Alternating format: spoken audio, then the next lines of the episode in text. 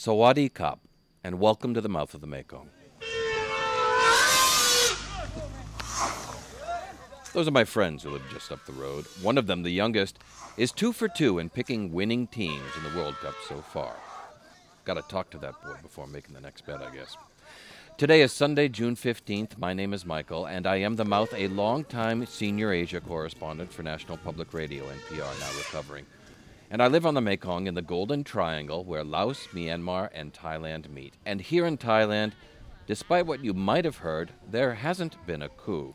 And the non coup makers are urging everyone to be happy.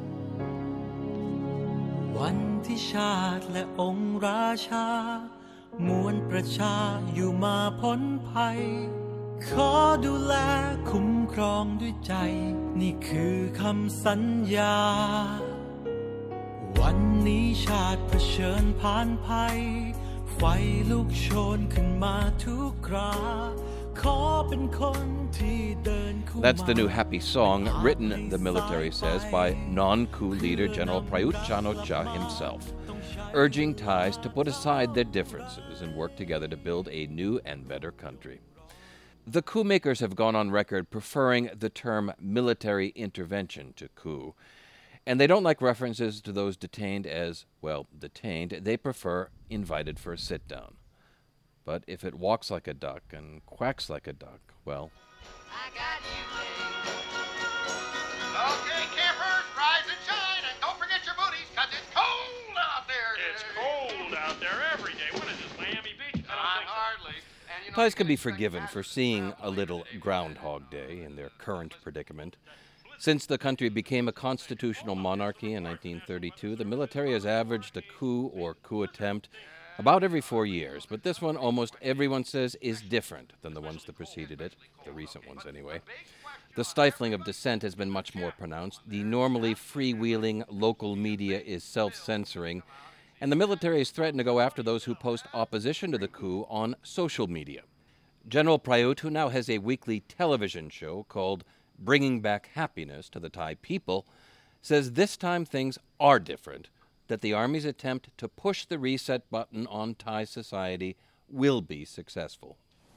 สวัสดีครับพ่อแม่พี่น้องประชาชนคนไทยในทุกระดับ ไม่ว่าจะเป็นในส่วนข้าราชการพลเรือนตำรวจทหาร ภาคเอกชน ภาคประชาสังคมและคน it's an ambitious plan for political recalibration, reconciliation, and reform in all sectors of society with some populist touches, free World Cup on TV, and free movie tickets, too.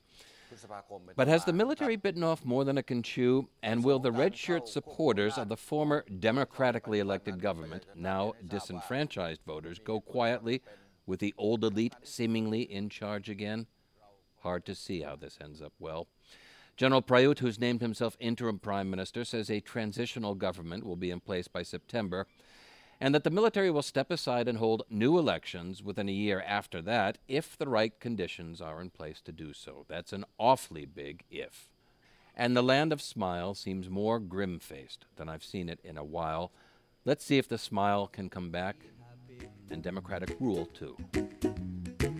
In every life we have some trouble. When you worry, you make it double. Don't worry.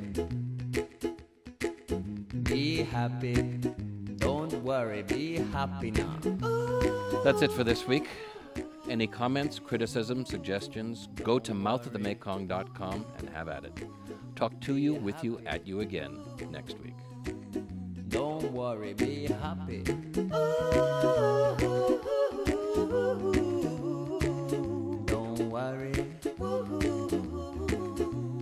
happy. Don't worry, be happy. Ain't got no place to lay your head. Somebody came and took your bed. Don't worry, be happy. The landlord say your rent is late. He may have to litigate.